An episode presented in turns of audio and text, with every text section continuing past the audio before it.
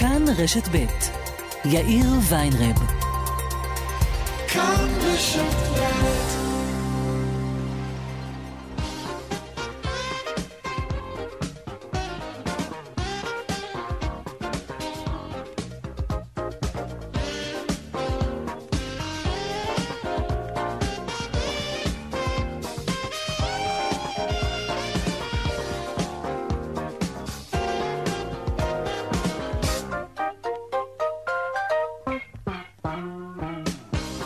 ארבע וכמעט שש דקות, כאן צבע הכסף ברשת ב', יום שלישי, שלום רב לכם. עוד מעט אנחנו נהיה באילת, שבתי המלון נפתחו שם הבוקר, לא כולם, אבל כל ההתחלות קשות, כן? ונהיה גם בשוק הקרמל, שלא מבינים למה הם עדיין סגורים, והם הפגינו היום, ונהיה גם עם מנכ"ל המשביר לצרכן, רמי שביט, שגם לא מבין למה הוא לא, ואחרים כן. אז הוא החליט לעשות מעשה, הוא מוכר מהיום יותר מוצרים חיוניים מאשר לא חיוניים, והחליט לפתוח את רוב סניפי המשביר תחת ההכרזה, אני עסק חיוני. לא בטוח שרשויות האכיפה מסכימות איתו, הוא יודע את זה, אבל הוא פתח בכל זאת. אבל על דבר אחד אין מחלוקת, יותר ויותר עסקים חפצי חיים כבר לא יכולים לחכות יותר להחלטות קבינט קורונה, ולוקחים את גורלם בידם. ואת כספם. וכאן צבע הכסף, העורך חונן פולק, בהפקה אביגל בסור, טכנאי השידור שלנו היום הוא חיים זקן, הדואל שלנו כסף כרוכית כאן נקודה אורג נקודה איי אל, אפשר ליצור קשר גם בדף הפייסבוק שלנו כאן ב'. אני יאיר ויינרב, מעכשיו עד חמש, אנחנו מיד מתחילים.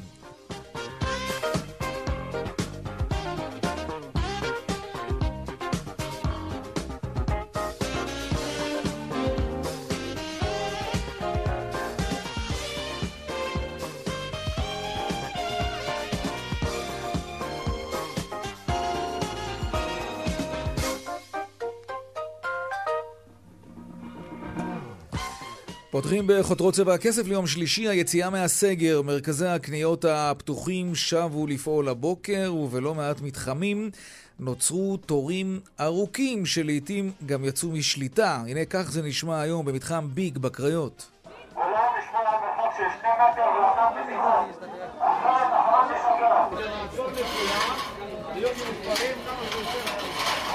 אבל גם אם נספרים צריכים לדעת איך לחלק אותה.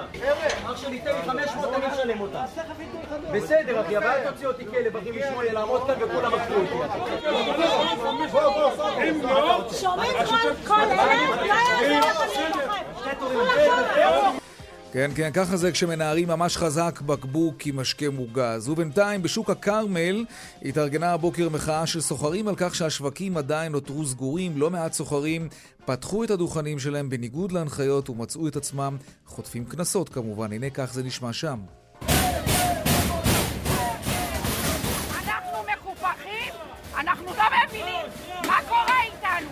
אנחנו עכשיו הולכים לפתוח עם אישור, בלי אישור. תעשו מה שאתם רוצים. זהו זה. מיד נהיה במוקדי ההתרחשויות, נהיה גם באילת, שם נפתחו חלק מבתי המלון כאמור, על פי מתווה איי התיירות הירוקים, שכולל גם את בתי המלון באזור ים המלח. הבאים לבתי המלון נדרשים להציג בדיקת קורונה שלילית, שנעשתה שבעים ושתיים שעות לכל היותר לפני בואם. ברשת המלונות פטל אומרים שהם עדיין זקוקים לזמן כדי להיערך, ובתי המלון שלהם בעיר ייפתחו רק ביום חמישי. ברשת ישרוטל פתחו עד עכשיו שני בתי מלון בלבד. הנה מנכ"ל מלון רויאל ביץ' באילת, חיים כהן הקד. אילת מעיר תוססת, הפכה להיות עיר גוססת. אנחנו קיבלנו איזו זריקת מרץ ומזעור נזקים ביולי-אוגוסט. פותחים היום בשמחה מרובה, עם כל מה שכרוך בזה, כי לפתוח מלון זה לא לפתוח בסטה קטנה, זה חתיכת פרוצדורה. אחרי שהתפטר מתפקידו כשר השיכון, השר יצחק כהן מש"ס הודיע בצהריים על התפטרותו גם מתפקיד השר במשרד האוצר. על מה ולמה? שלום יערה שפירא, כתבתנו בכנסת. שלום, שלום יאיר, כן. אז אחרי שבכחול לבן בעצם ניתנו תנאים להסכמה שלהם לאפשר לשר כהן, או היום כבר לא השר כהן, לאפשר לו לשמש כשר על המכסה שלהם, מודיע יצחק כהן על התפטרותו גם מתפקיד השר במשרד האוצר. בש"ס מגיבים לזה היום ואומרים רשמית, גם טיפח אמש לשר דרי לאפשר ליצחק כהן להישאר כשר, ודרש את הסכמתו של גנץ בגלל הפריטטיות בין חלקי הממשלה, והיום בבוקר כנראה בלחץ גורמים בכחול לבן חזר בו גנץ ודרש בתמורה למנות מנכ"ל למשרד המשפטים. אה, אומרים את זה בש"ס ורומזים שניסנקורן היה זה שטרפד את ההסכמה לכהן אה, להישאר שר. כהן חוזר עכשיו לתפקידו הקודם כסגן שר האוצר, אה, ומנכ"ל למשרד המשפטים עדיין אין. עדיין אין, אבל יהיה בסוף. יערה שפירא, כתבתנו בכנסת, תודה רבה. ועוד בצבע הכסף בהמשך, עבודה מהבית. למי זה מתאים, למי זה מתאים פחות. מחקר חדש של מרכז טאוב מגלה שהעובדים עם היכולת הנמוכה ביותר לעבוד מהבית הם צעירים בעלי השכלה נמוכה, עובדים במגזר הערבי והחרדי, וגם לעצמאים קשה מאוד לעבוד מהבית. נדבר על כך בהמשך, נדבר גם, אם נספיק כמובן, על ההאקרים שמנסים לדוג אותנו בחודש הקניות באינטרנט. קבלו טיפ ראשון: אם המבצע טוב מדי, תתחילו לחשוד. זה נכון בכלל בחיים. וגם הדיווח משוקי הכספים, כרגיל, לקראת סוף השעה. אלה הכותרות, כאן צבע הכסף. אנחנו מיד ממשיכים.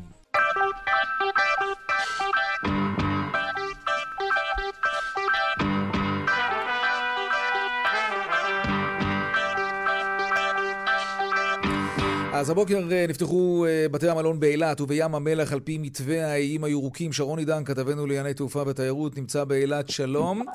שלום. אנחנו מיד נהיה איתך. אתה נמצא במסיבת העיתונאים שמתקיימת שם עכשיו. נכון, נכון. כן, שרת התיירות מדברת, אולי נשמע כמה מילים ונמשיך את השיחה בינינו. בישראל, לנסות סוג של מודל אחר שמאזן בין הכלכלה לבין הבריאות, ללמוד לחיות בצל הקורונה. אני מאוד מקווה שהמודל הזה יוכיח את עצמו ונוכל לשחזר אותו ולשכפל אותו לתחומים אחרים במדינת ישראל. אבל האחריות היא עלינו לקיים את הכללים, לעשות בדיקות קורונה, להגיע למתחמים עם בדיקות קורונה שליליות.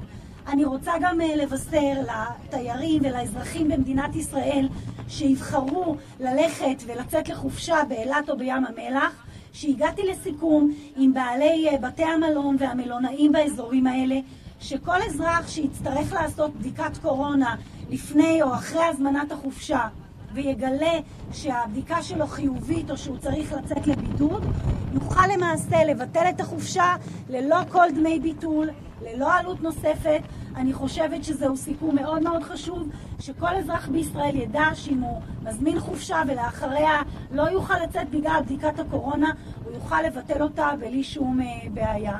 אז אני מקווה שיהיו בשורות טובות ושהמתווה הזה יצליח, וההצלחה הזו היא חשובה לכולנו. בריאות טובה ותודה רבה.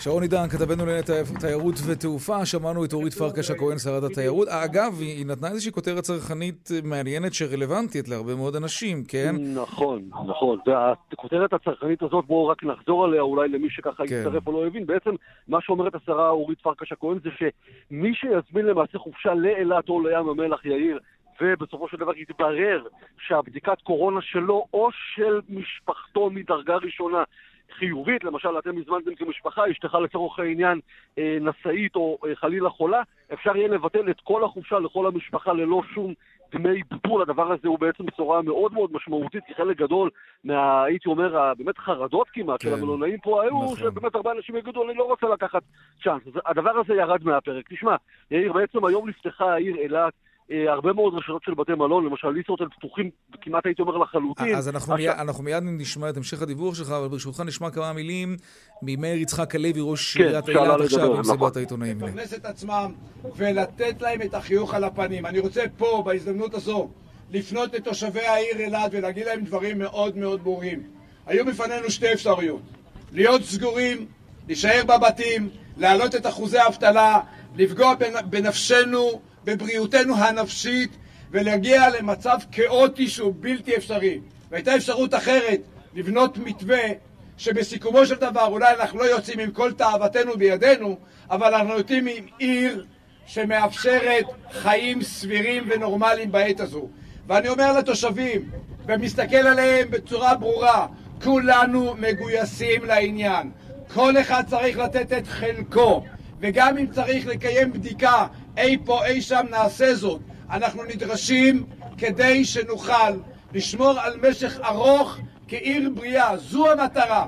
ואני מבקש מכולם, מבקש מכולם, בואו, העת הזו היא לא עת של פלגנות, ולא עת של סדקים, ולא עת של ריבים, ולא עת של מחלוקות. העת הזו היא עת שצריכים לצאת מהבתים שלנו, לנשום אוויר, להתפרנס, להוציא את הילדים...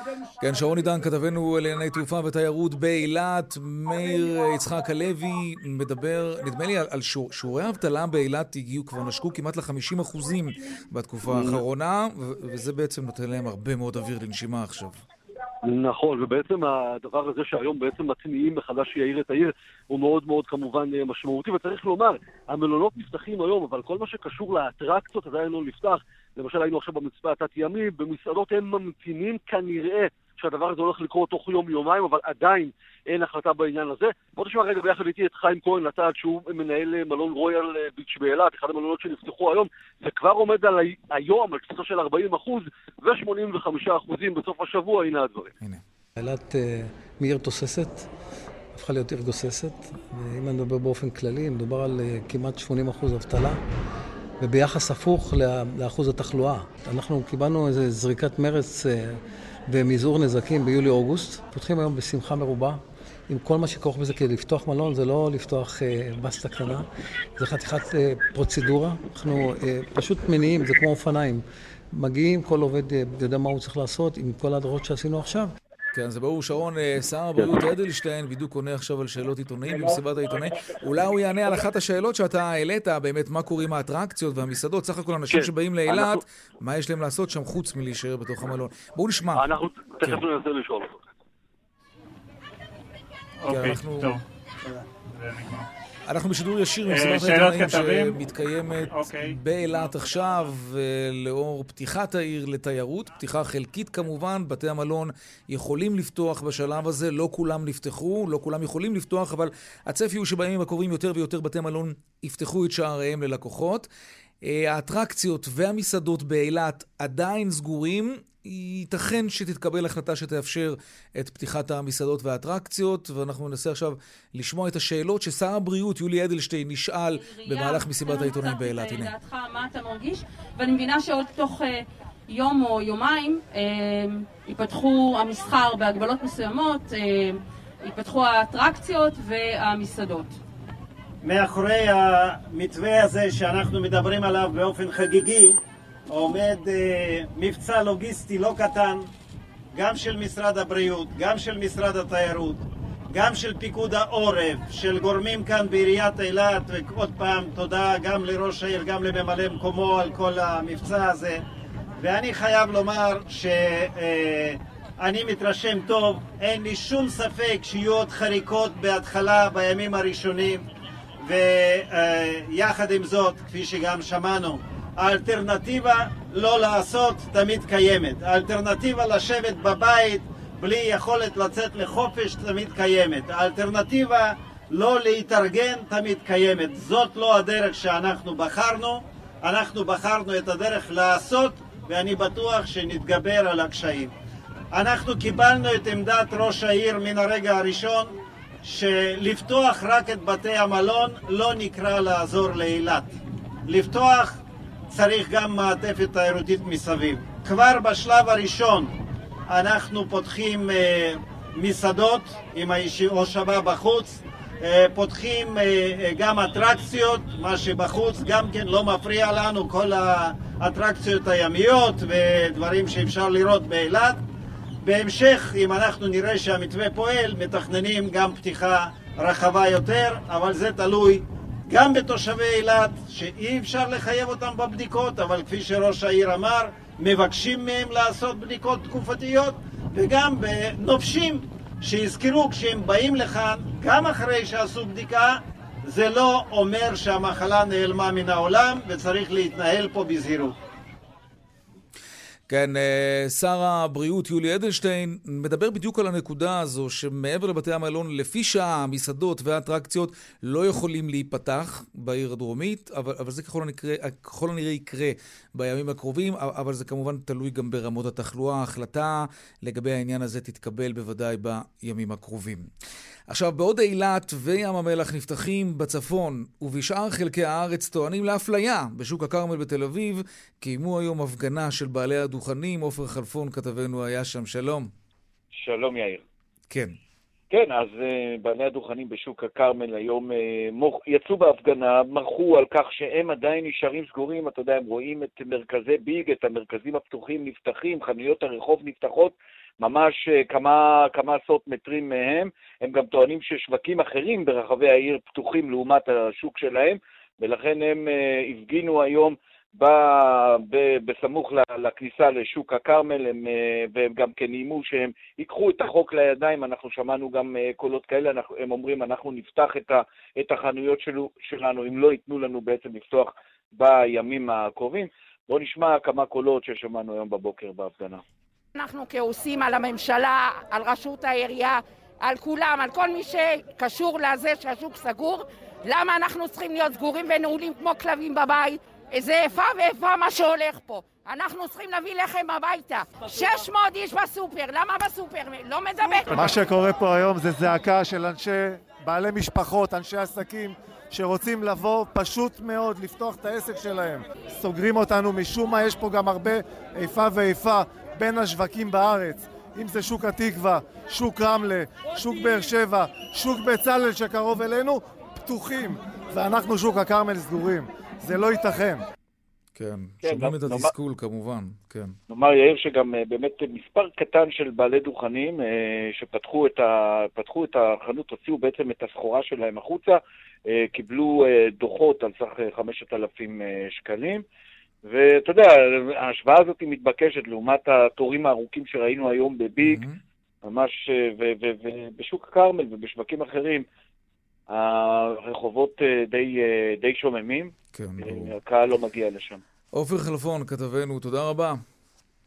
תודה. תודה על העדכון הזה, והזכרת באמת את מרכזי ביג, תורים ארוכים של קונים במרכזי הקניות ביג שנפתחו היום מחדש. בפתח חנות הספורט של נייקי במתחם ביג בקריית אתא התגודדו כ-מאה וחמישים קונים, אולי יותר. כוחות משטרה ומאבטחים ניסו לפזר את ההתקהלות הזאת במקום, וזה לא היה פשוט. שלום מיכל וסרמן, כתבתנו. כן, שלום יאיר, זה באמת לא היה פשוט, זה לקח זמן, אבל זה קרה בסוף, השתלטו על זה. אני לא יודעת מה, מה גרם לזה, אולי זה המבצעים המיוחדים שהציעו בחנות, אולי המבחר המיוחד, אבל אולי זה שאפשר לגשת לחנות ולא להסתפק במשלוח, כן. זה מה שגרם למאות להסתער על, ה, על החנות ועל עוד חנויות. מוקדם בבוקר היו תורים במתחם הזה, החנויות נפתחות שם בשעה עשר, אבל כבר לפני שמונה נראו שם תורים ארוכים. ישראלים שרצו להיות ראשונים בחנויות שנפתחו לקהל, אחרי שבועות הארוכים של סגר, נשמע אחת מהקונות. חיכיתי, אני כולי בהתרגשות.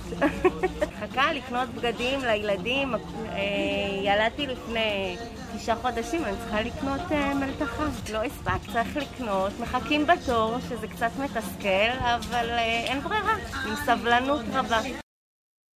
עיקר התור היה כאמור בחנות הספורט נייקי, שם לא כולם הקפידו על ההנחיות, לא כולם עטו מסכות, זאת למרות שהייתה נוכחות של משטרה במקום. בשלב מסוים נאלצה הנהלת המרכז להורות על סגירה של חנות הספורט, לאחר שההמון ממש הסתער על, על הדלתות והתעלם מהשוטרים שניסו ככה להרחיק אותם. רק אחרי שהוסדר שם תור עם מרווחים מתאימים לשמירת המרחק, החנות נפתחה מחדש, אנשים שם מחכים בתור שעות ארוכות בשביל לקנות נעליים. כן, כך זה נראה. מיכל וסרמן, כתבתנו, תודה רבה. תודה, תודה. על הסקירה הזאת, על מה שקרה במרכזי ביג, מרכז ביג בקריות. עכשיו... כן, עכשיו נדבר על המשביר לצרכן שפתח הבוקר את רוב הסניפים שלו ברחבי הארץ, וזה קורה עוד לפני שהממשלה מאשרת פתיחה של עסקים מהסוג הזה. אבל מצד שני, במשביר עשו לטענתם, לחנויות שלהם, נגדיר את זה הסבה לחנויות שיענו על הקריטריון, על הקטגוריה, עסק חיוני, כדי שהם יוכלו לפעול בהתאם לחוק. שלום רמי שביט, בעל השליטה במשביר לצרכן. שלום, שלום. מה בעצם עשיתם בחנויות? למה אתם חושבים שעכשיו אתם מוגדרים חיוניים? אנחנו הגענו למסקנה אה, בדירקטוריון ובהנהלת החברה שהדרך היחידה להתמודד עם כל העולמות האלה, בחוסר ודאות, לנהל עסק בסדר גודל של המשביר, רשת בתי הקולבו יחידה בישראל, זה לעשות, להפוך את העסק לעסק חיוני. יש תקדינים כאלה, אייס, הום סנטר, מקסטוק, ועוד עסקים, ומה שעשינו, עשינו תהליך שהשקענו מיליוני שקלים, גם בסחורות יהודיות, וגם בצמצומי שטחים, והתאמות כאלה ואחרות, עם ליווי של משרד או עורכי דין אגמון, מתן מרידור, שנתן לנו חוות דעת חד משמעית ואיך להתנהל ולהתנהל מול הרשויות והכל. הודענו לכל הרשויות שאנחנו נפתח את הסניפים ביום שלישי. זה אומר שמוצרים שהם לא מוצרים חיוניים, אתם לא תמכרו וגם לא תאפשרו לא, ללקוחות מוכרים, שלכם להוריד מהמדפים? בכל מקום מוכרים מוצרים חיוניים, זה כמו שאתה נכנס לסופרמרקט ואתה קונה כן. צעצועים ואתה קונה אה, אה, בגדים. היום בסופרמרקטים מוכרים בגדים. על פחשת תחתונה וכו' וכו', גם בדרקסטורים, בבי ובסופרפאר. זה לא שאומרים לך אל תמכור, אומרים לך שמרבית החנות, תעשה את ההתאמות הנדרשות, שמרבית החנות תמכור מוצרים חיוניים. אבל לא היה איזשהו ליווי של משרד הבריאות, מישהו שבא לבדוק שאתם אכן עומדים בקריטריונים, או שתיאורטית... הלוואי שיבוא, הם לא רוצים... מה זאת אומרת לא רוצים? הם לא רוצים, אז תיאורטית אתם חשופים עכשיו לאכיפה ולקנסות. תיאורטית לגמרי, אנחנו חושבים שלא, לפי היועץ המשפטי שלנו, אם צריך להתדיין גם בעניין המשפטי, נתדיין, עד היום לא רצינו לעשות את זה, הרשת הייתה סגורה, כל העובדים היו בחל"ת בבית, אנחנו חושבים ובטוחים שאנחנו צריכים לפתוח את הרשת אחרי חודשיים, בתנאים שהמדינה הכתיבה, ואנחנו קיימים אותם, אז עכשיו צריך לעשות אכיפה, בואו נעשה אכיפה, בואו שישבו איתנו, ומישהו שיגיד לנו אם אנחנו עומדים או לא עומדים, איך עומדים, אני חושב, אנחנו בטוחים שאנחנו עומדים ב... בתנאים שהמדינה העמידה. תראה, ראינו כאן לפני כמה ימים מנכ"לית של פוקסהום, אוקיי? והיא גם כן חושבת שהיא עומדת בקריטריונים, ושוטרים לא מפסיקים להגיע לרשתות שלה ולתת לה קנסות כל הזמן. בסדר, אבל... רגע, לא, רק שנייה, רק בשביל לחדד את השאלה. יכול להיות שגם אתם תיקלעו לסיטואציה כזאת, שהממשלה תחשוב שאתם לא אמורים להיות פתוחים, ויבואו לאכוף. מי זאת הממשלה? אתה יודע, אתה יודע, אתה משהו מדבר כללי מדי. מאז הממשלה, יש לך... תראה, לפוקסהום מגיעים השוטרים. יש לך כמה אורגנים שאף אחד לא קשורים ביניהם. כל אחד אומר משהו אחר. אתה בא למשטרה, הוא אומר לך, לא אני, זה משרד. אתה בא למשרד, זה לא אני. מאה אחוז, זה רק מחזק את זה שיכול להיות שאתה תצטרך להתמודד עם אכיפה של המשטרה. אני אתמודד עם אכיפה, אני לא רוצה להגיד כמו הביגים, כי הביגים התמודדו באכיפה אגרסיבית מאוד במשך שבועיים, ושילמו קנסות ופתחו, ובסופו של דבר המדינה הגיעה למסקנה שצריכים לפתוח אותם. אני רוצה לשאול אותך, אם יהיה מקרה של, נגיד, הדבקה באחד הסניפים שלך, כש, כשעל פי מה שנקרא חוק היבש, אתה לא אמור להיות פתוח, אוקיי? אתה לא חושש מההשלכות המשפטיות של אירוע כזה, שהוא כמובן לא מופרך. באמת, אנחנו לא... אנחנו היינו פתוחים במשך אה, אה, כמעט ארבעה חודשים, היינו כן. מקרים בודדים של עובדים שנדבקו. אנחנו עושים את כל התקנים שאנחנו נעמוד בתקנים. אם יש מישהו שנדבק באוויר או, ב, או בסופרמרקטים, mm-hmm. כן, ההדבקה היא הרבה יותר סבירה מאשר להידבק אצלנו. יש את כל המחקרים שאומרים שאנשים נדבקים בכלל בבתים, ובבתי ספר, ובישיבות, ובבתי הכנסת וזה. בואו, שתבואו את בתי הכנסת, ראינו מה עשויים בתי הכנסת עם הביטול, ביטול כנסות שלהם. אני לא רוצה להיכנס לזה, כל אחד שיהיה בדתו ובאמונותו ובעבודתו. אנחנו רוצים ומבקשים בסך כל דבר אחד, לפרנס ולהתפרנס. רמי שביט, בעל השליטה במשביר לצרכן, תודה רבה לך על השיחה הזאת. תודה, תודה, ביי. דיווחי התנועה של כאן מוקד התנועה בדרך שמונים וחמש מזרח העומס כבד מכרמיאל עד שזור ובדרך החוף צפון העמוס ממחלף רבין עד יקום. דיווחים נוספים בכאן מוקד התנועה כוכבי תשע חמש חמש אפס ובאתר שלנו אתר התאגיד אתר כאן הפסקת פרסומות קצרה ומיד אנחנו חוזרים עם צבע הכסף. כאן צבע הכסף שלושים ושלוש דקות אחרי השעה ארבע. שימו לב לסיפור הזה, דווקא עכשיו, כשהמשק כולו נענק תחת הקשיים הכלכליים של קורונה, כולל הרשויות המקומיות, שכידוע ההכנסות שלהן נפגעו ממש מארנונה למשל, בתקופה הזאת וההוצאות רק הולכות ותופכות, דווקא עכשיו מצא לנכון משרד החינוך לשלוח לכמאה רשויות מקומיות ומועצות אזוריות דרישה להחזר תשלום של מיליוני שקלים על טעויות חישוב שנעשו בעניין ההסעות. את הסיפור הזה מביאה אלינו היום כתבתנו דנה ירקצי, כתבת התחום הכלכלי החדשה שלנו. שלום וברוכה הבאה. שלום יאיר, תודה רבה. ברשויות uh, המקומיות והאזוריות מטבע הדברים זועמים מאוד על ההחלטה הזאת של משרד החינוך. נכון. Uh, מדובר uh, בחישוב וחזר הוצאות של נסיעות שנעשתה בהם טעות בשנים אלפיים ושש עשרה עד אלפיים ותשע עשרה, והמשרד דורש כעת להחזיר את ההפרשים. טעויות שנעשו במשרד החינוך הן במסלולי הסעות חריגים, אשר הושעו לתקופה קצובה ולא הותקנו, או הסעות מורים. הטעות היא בעצם של משרד החינוך, לא של הרשויות עצמן. בדיוק.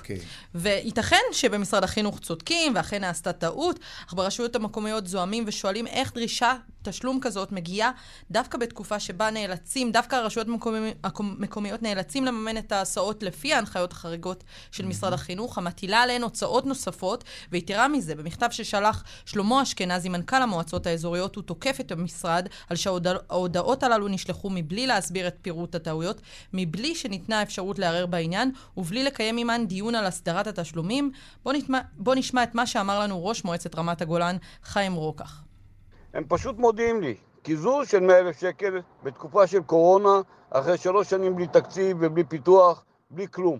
מצד שני, בכל התהליך של הקורונה, אנחנו מוציאים כסף רב נוסף, בעיקר במועצות האזוריות, הנושא ההסעות, בהתאם להנחיות שלהם. בקיצר, זה חוצפה מעין כמוה. אל תגריעו לנו בכסף, תנו לנו להתנהל. כן, כמו שאת אומרת, זה יכול להיות שהם צריכים באמת להחזיר את הכסף, אבל, אבל למה עכשיו? בדיוק, כי ממילא אותן רשויות מתקצבות ביתר את כל הנושא של ההסעות בגלל הנחיות משרד הבריאות והחינוך, ובמשרד החינוך מגיבים ואומרים לנו היום כי אכן נעשתה טעות חישוב בשנים האמורות, ובמשרד יבחנו מודל של פריסת תשלומים לצד אפשרות לערער בעניין. אוקיי, דנה ירקצי, כתבת התחום הכלכלי החדשה, תודה. תודה רבה. תודה רבה. עכשיו נדבר על עבודה מהבית. מתברר, על פי מחקר של מרכז טאוב, ששוק התעסוקה בישראל דווקא ערוך לא רע, לא רע בכלל לעבודה מהבית, והפוטנציאל לבסס שיטת עבודה כזאת כאן היא אפילו גבוהה מהממוצע במדינות ה-או איי סי די, המדינות המפותחות, אבל למרות זאת, שיעור העובדים מהבית בישראל נמוך. שלום פרופסור בני בנטל, ראש תחום כלכלה במרכז טאוב. שלום וברכה. בוא רגע נבין עד כמה שיטת העבודה מרחוק, העבודה מהבית, נפוצה בעולם ובישראל. מה, מה, מה עם שיעורי העבודה מהבית באירופה, בלי קשר לקורונה, נגיד ב-אלפיים ותשע עשרה, לפני שהכל התחיל? טוב, אתה שואל, שאלה שהמחקר כרגע לא ניצב לנגד עיניים, אני זוכר נכון, זה משהו בסדר גודל של שמונה אחוזים, לפחות בגרמניה. אוקיי. המספרים האלה השתנו מאוד כמובן בעידן הקורונה, והוא זה שבכלל עורר את העניין הגדול לחקור את הנושא. אוקיי. ומה גיליתם במחקר הזה לגבי ישראל? טוב, אז זה לא רק לגבי ישראל. אז המחקר שלנו בעצם עוקב אחרי מחקרים דומים שנעשו בעולם. כאמור, בעקבות התופעה שאנחנו כולנו עדים לה בחיי היומיום, בין אם אנחנו עצמנו עובדים מהבית או חברים או קרובים. ואז נשאלה השאלה בעצם מי הם אותם אנשים שעובדים מהבית, ומהנקודה הזאת התחלנו. מה שחסר כרגע בעולם הסטטיסטי זה מידע מאוד מובהק וחד משמעי שמזהה את העובדים מהבית באופן ישיר על פי תכונותיהם. ולכן כל המחקרים בעולם, כמעט כולם, וגם כולל המחקר שלנו שחוקרים את השאלה הזאת, מניחים הנחה לגבי התכונות הנדרשות כדי לעבוד מהבית. מה, מה, אילו תכונות למשל? ובפרט, כן, ההנחה אומרת שיכולת העבודה עם טכנולוגיה מודרנית, טכנולוגיה מידע מודרנית, כמובן מעלה את הסיכוי לעבוד, את האפשרות לעבוד מהבית, בעוד ש... קישור, או, משלחי יד, הדורשים הפעלת כוח פיזי, או מגעים בין אישיים, הם כאלה שמקטינים את הסיכוי שאותם משלחי יד יוכלו, יתבצעו מהבית. זאת אומרת, אז זאת הסיבה שעל פי הדוח שלכם, אפשר לראות באופן די מובהק, שככל שאתה מתרחק ממרכז הארץ, כן, אנחנו מדברים עכשיו על ישראל, ומסתכל על הפריפריה, אז היכולת לעבוד מרחוק הולכת ופוחתת. למה? זה בגלל שבאמת שם יש תשתיות פחות טובות? בגלל... זאת הסיבה העיקרית? אוקיי, אז זה יותר מורכב, כי אנחנו מוצאים גם כך וגם הפוך במובן מסוים. צריך להביא בחשבון שהמחקר הזה בעצם מצלם איזושהי תמונת מצב, ותמונת המצב הזאת לצערנו נכונה לנתונים שהם זמינים לגבי כל השאלה הזאת מאמצע העשור הקודם. כך שאנחנו מדברים במובן מסוים בהקשר הזה בעתיקות. אבל זה מה יש, כמו שאומרים, וכאשר, כדי לענות על השאלה שלך, אז צריך להביא בחשבון שני דברים. א', מי הם האנשים שגרים בפריפריה, ואז אנחנו עוסקים הרבה מאוד, לדוגמה, באוכלוסייה הערבית, והאוכלוסייה הערבית מתאפיינת בכך שהיא מבצעת משלחי יד שדורשים הפעלת כוח פיזי, זה מצד אחד, וכמובן שזה משפיע, פשוט בגלל ש... אי אפשר לעבוד מרחוק, כן. כן, בדיוק. מאידך אנחנו מוצאים שדווקא בקרב האוכלוסייה היהודית, המגורים בפריפריה, כביכול באזורים מרוחקים, דווקא כן מעלים את היכולת של העבודה מהבית, כנראה כיוון שאותם אנשים בוחרים מראש במשלחי יד שיהיה אפשר לבצע מהבית, כדי שהם לא יצטרכו לנסוע. וזה טוב, כי זה מקצר בין הפריפריה למרכז בהיבט הזה. בדיוק. ולכן צריך מאוד להיזהר בפירוש מחקר שמתבצע בנקודת זמן אחת, כן, שלא יכול לעמוד על כל הדקויות האלה של מהו המקור לבעיה, ומה גורם לבעיה, okay. ומה, כן, ומה נגרם על ידי okay, המקור. אז לסיכום, מה צריך, מה צריכה, נגיד, ממשלת ישראל לעשות כדי לממש את הפוטנציאל שגלום בשוק התעסוקה הישראלית בכל מה שקשור לעבודה מהבית? אנחנו בעצם עולים, ולא רק אנחנו, אנחנו מחזקים את מה שנמצא גם בהקשרים אחרים ובמחקרים אחרים. שתי הקבוצות הבעייתיות הן אלה שאחת מהן כבר דיברנו עליה, זה הקבוצה של העובדים הערבים, והקבוצה השנייה שעדיין לא דיברנו עליה, זה הקבוצה של העובדים החרדים. ובקרב שתי הקבוצות האלה אנחנו מצאנו, במיוחד בהקשר של עבודה עם טכנולוגיות מודרניות, חסר מאוד מאוד רציני. עכשיו, הנקודה היא שיכול להיות שהסיבות לחסר הזה הן שונות בשתי הקבוצות, כן? מאוד ייתכן שהקבוצה של העובדים הערבים באמת מנועים משימוש בטכנולוג... בטכנולוגיות מודרניות בגלל תשתית, בעוד שהחרדים נמנעים בעצמם מהשימוש בטכנולוגיות האלה, למרות שהתשתית קיימת. פרופסור בני בנטל, ראש תחום כלכלה במרכז טאוב, תודה רבה לך על השיחה הזאת. תודה לך. להתראות. שלום, שלום. דיווחי התנועה באיילון צפון העמוס מחולון וקיבוץ גלויות עד רוקח, דרום האש עומס ממחלף רוקח עד לגוארדיה, ובדרך שש צפון העמוס ממחלף נשרים עד בן שמן וממחלף חורשים עד אייל. בהמשך יש גם עומס ממחלף עין תות עד אליקים. דיווחים נוספים בכאן מוקד התנועה כוכבי תשע חמש חמש אפס ובאתר שלנו, אתר התאגיד, אתר כאן. הפסקת פרסומות, ומיד אנחנו חוזרים לדבר על קדחת הקניות, אבל, אבל, אבל לא רק על מה גורם לנו לקנות כל כך הרבה, אלא גם על להיזהר מהאקרים, כן? זו התקופה הכי חמה שמנסים לטמון לנו כל מיני מלכודות ברשת כשאנחנו בטרפת של קניות. מיד חוזרים.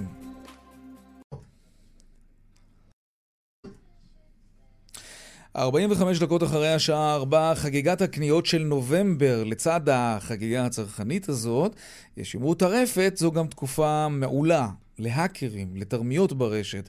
שלום עדי איקן, מנהל מחלקת מחקר הגנות בצ'ק פוינט, שלום לך. שלום רב. אתם ממש רואים את העלייה במספר המלכודות והניסיונות לדוג קורבנות. עד כמה העלייה הזאת תלולה בנובמבר? תראה, אני חושב שבסך הכל, על אף שמדובר בשיטה שהיא יחסית ידועה לאורך שנים, אנחנו כן בתקופת הקניות רואים איזו עלייה משמעותית. עד עכשיו אנחנו באמצע נובמבר, וכבר עד כה ראינו עלייה של שמונים אחוז בהשוואה לחודש אוקטובר. אוקיי, ובהשוואה לשנה שעברה? גם עלייה משמעותית של עשרות אחוזים. מה גורם לזה? כי יש יותר צרכנים ברשת עכשיו. בגלל קורונה, אני מתאר לעצמי שזה קשור. נכון, לחלוטין, אתה צודק. אני חושב שיש בסוף שני פקטורים משמעותיים שמשפיעים. אחד, הוא בראש ובראשונה מגפת הקורונה, שלמעשה העמיקה את הצורך בשימוש בפלטפורמות דיגיטליות לטובת רכישה, אז לחלוטין.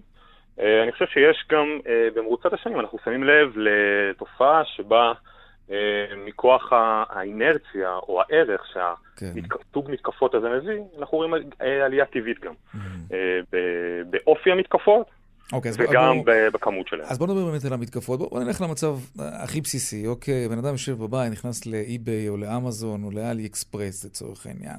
עד כמה הוא חשוף כשהוא נכנס לפלטפורמות המאוד מאוד פופולריות האלה? ואיך זה קורה אם דגים אותו? יש כל מיני פלטפורמות, פלטפורמות הדיוג משתנות מהיכולת לשלוח מייל לנתקפים פוטנציאליים, מיילים בתפוצה רחבה, ועל ידי כך, ממש כשם הטרמינולוגיה, לדוג נתקפים פוטנציאליים שלוחצים על כישורים שהם אינם הכישורים האמיתיים ורק מדמים אותם.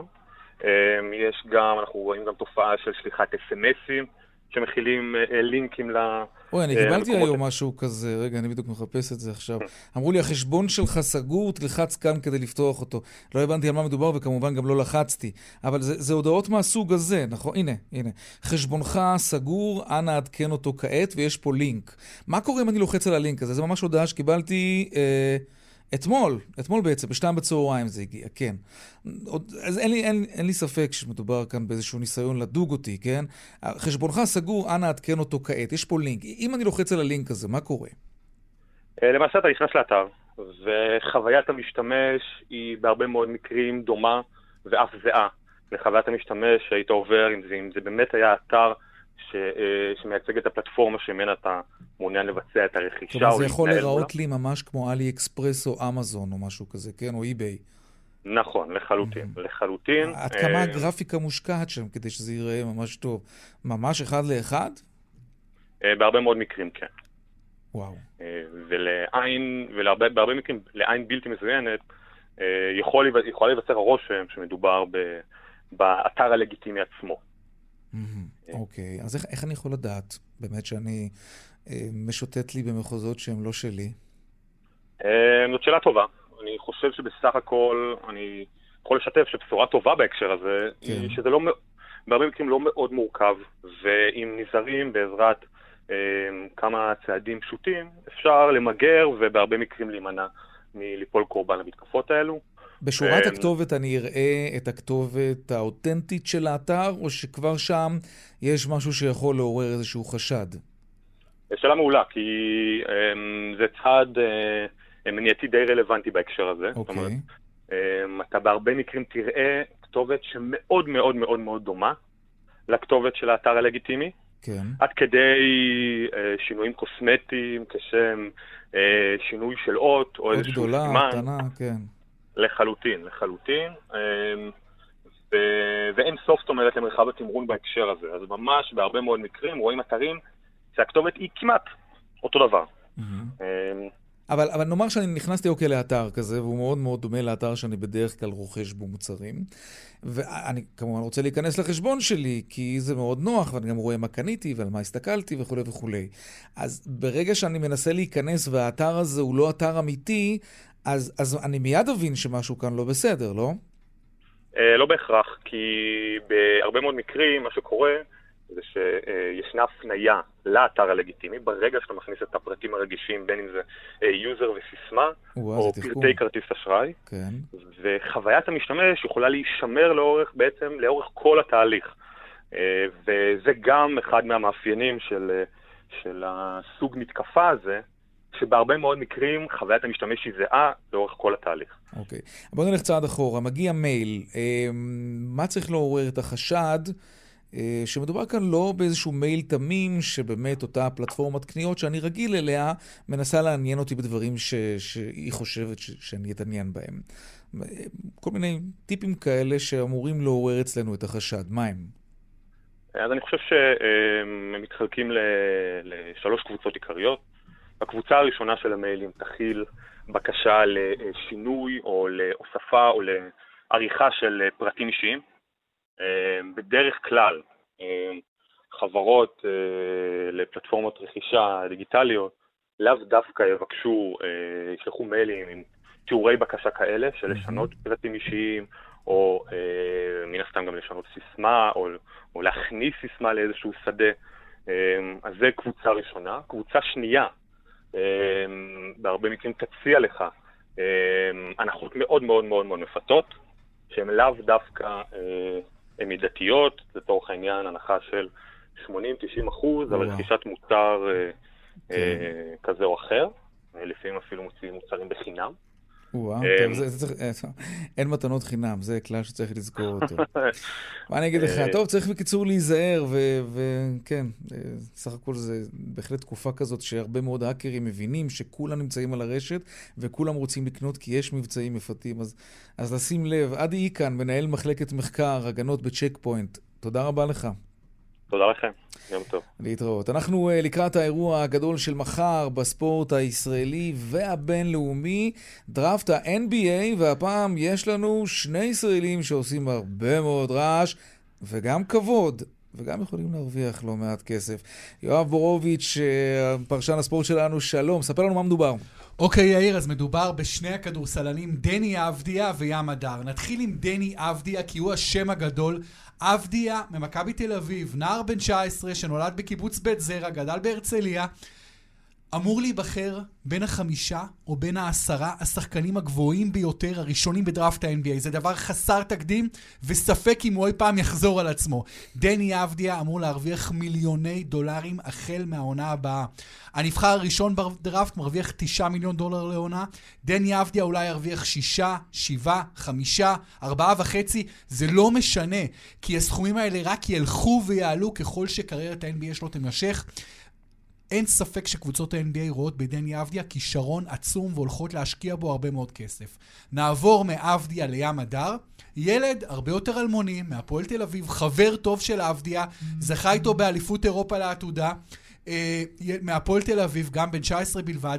ים הדר עד לא מזמן היה שחקן שדיברו עליו רק בקונטקסט של כדורסל ישראלי, אף אחד לא חשב עליו ב-אן בי איי, אבל היכולת המעולה שלו בזמן האחרון פשוט העלתה את המניות שלו, ואבדיה כנראה ייבחר בדראפט בתחילת הסיבוב השני, שזה אומר שאין לו חוזה מובטח, אבל עדיין זה אומר שלפחות חמישים אחוז שינתן לו חוזה. זה לא בסכומים של אבדיה, אבל זה גם בסכומים מאוד מאוד יפים, סכומים שגבוהים פי עשרה ממה שים הדר מרוויח עכשיו כחייל בהפועל תל אביב. אם שני השחקנים האלה ייבחרו, כמובן הם גם יוכלו לעזוב את הצבא כמה שיותר מהר, כי יש את uh, תקנת העילויים בספורט, mm-hmm.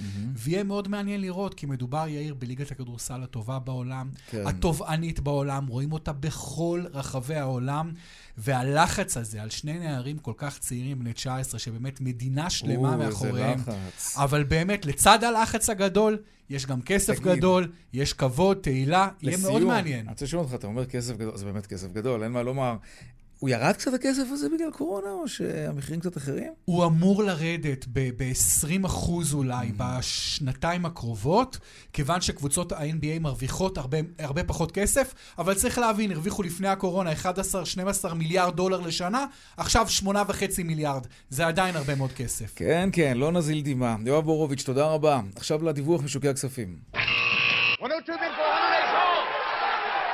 מאתיים, take them.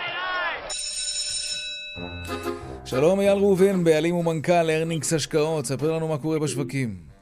אהלן יאיר, אצלנו בשווקים אחרי החגיגות של אתמול עם הודעת מודרנה על החיסון, היום יום של מימושים קלים, נגדיר את זה ככה. תל אביב שלושים וחמש יורד בשבע עשיריות, תל אביב מאה עשרים וחמש בשש עשיריות.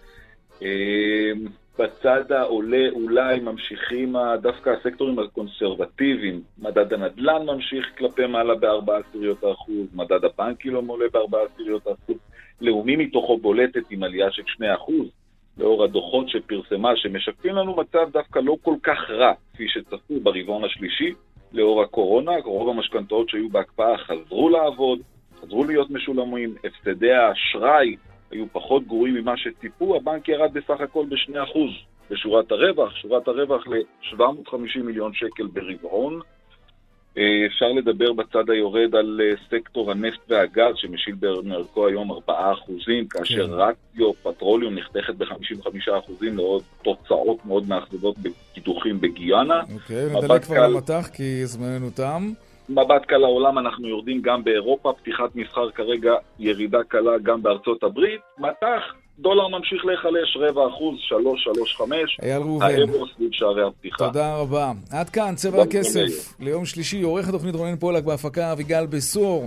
טכנאי השידור שלנו היום הוא חיים זקן, אהוד כהן וחגית אלחייני בפוקד התנועה. הדואל שלנו כסף, כרוכית כאן נקודה אורג נקודה איי אל. אפשר להזין את צבע הכסף ולכל התכנים שכאן רשת ב' ביישומון של כאן ובאתר מיד אחרינו. שלי וגואטה, אני יאיר ויינרב. נשתמע כאן שוב מחר בארבע אחר הצהריים. ערב טוב ושקט שיהיה. שלום שלום.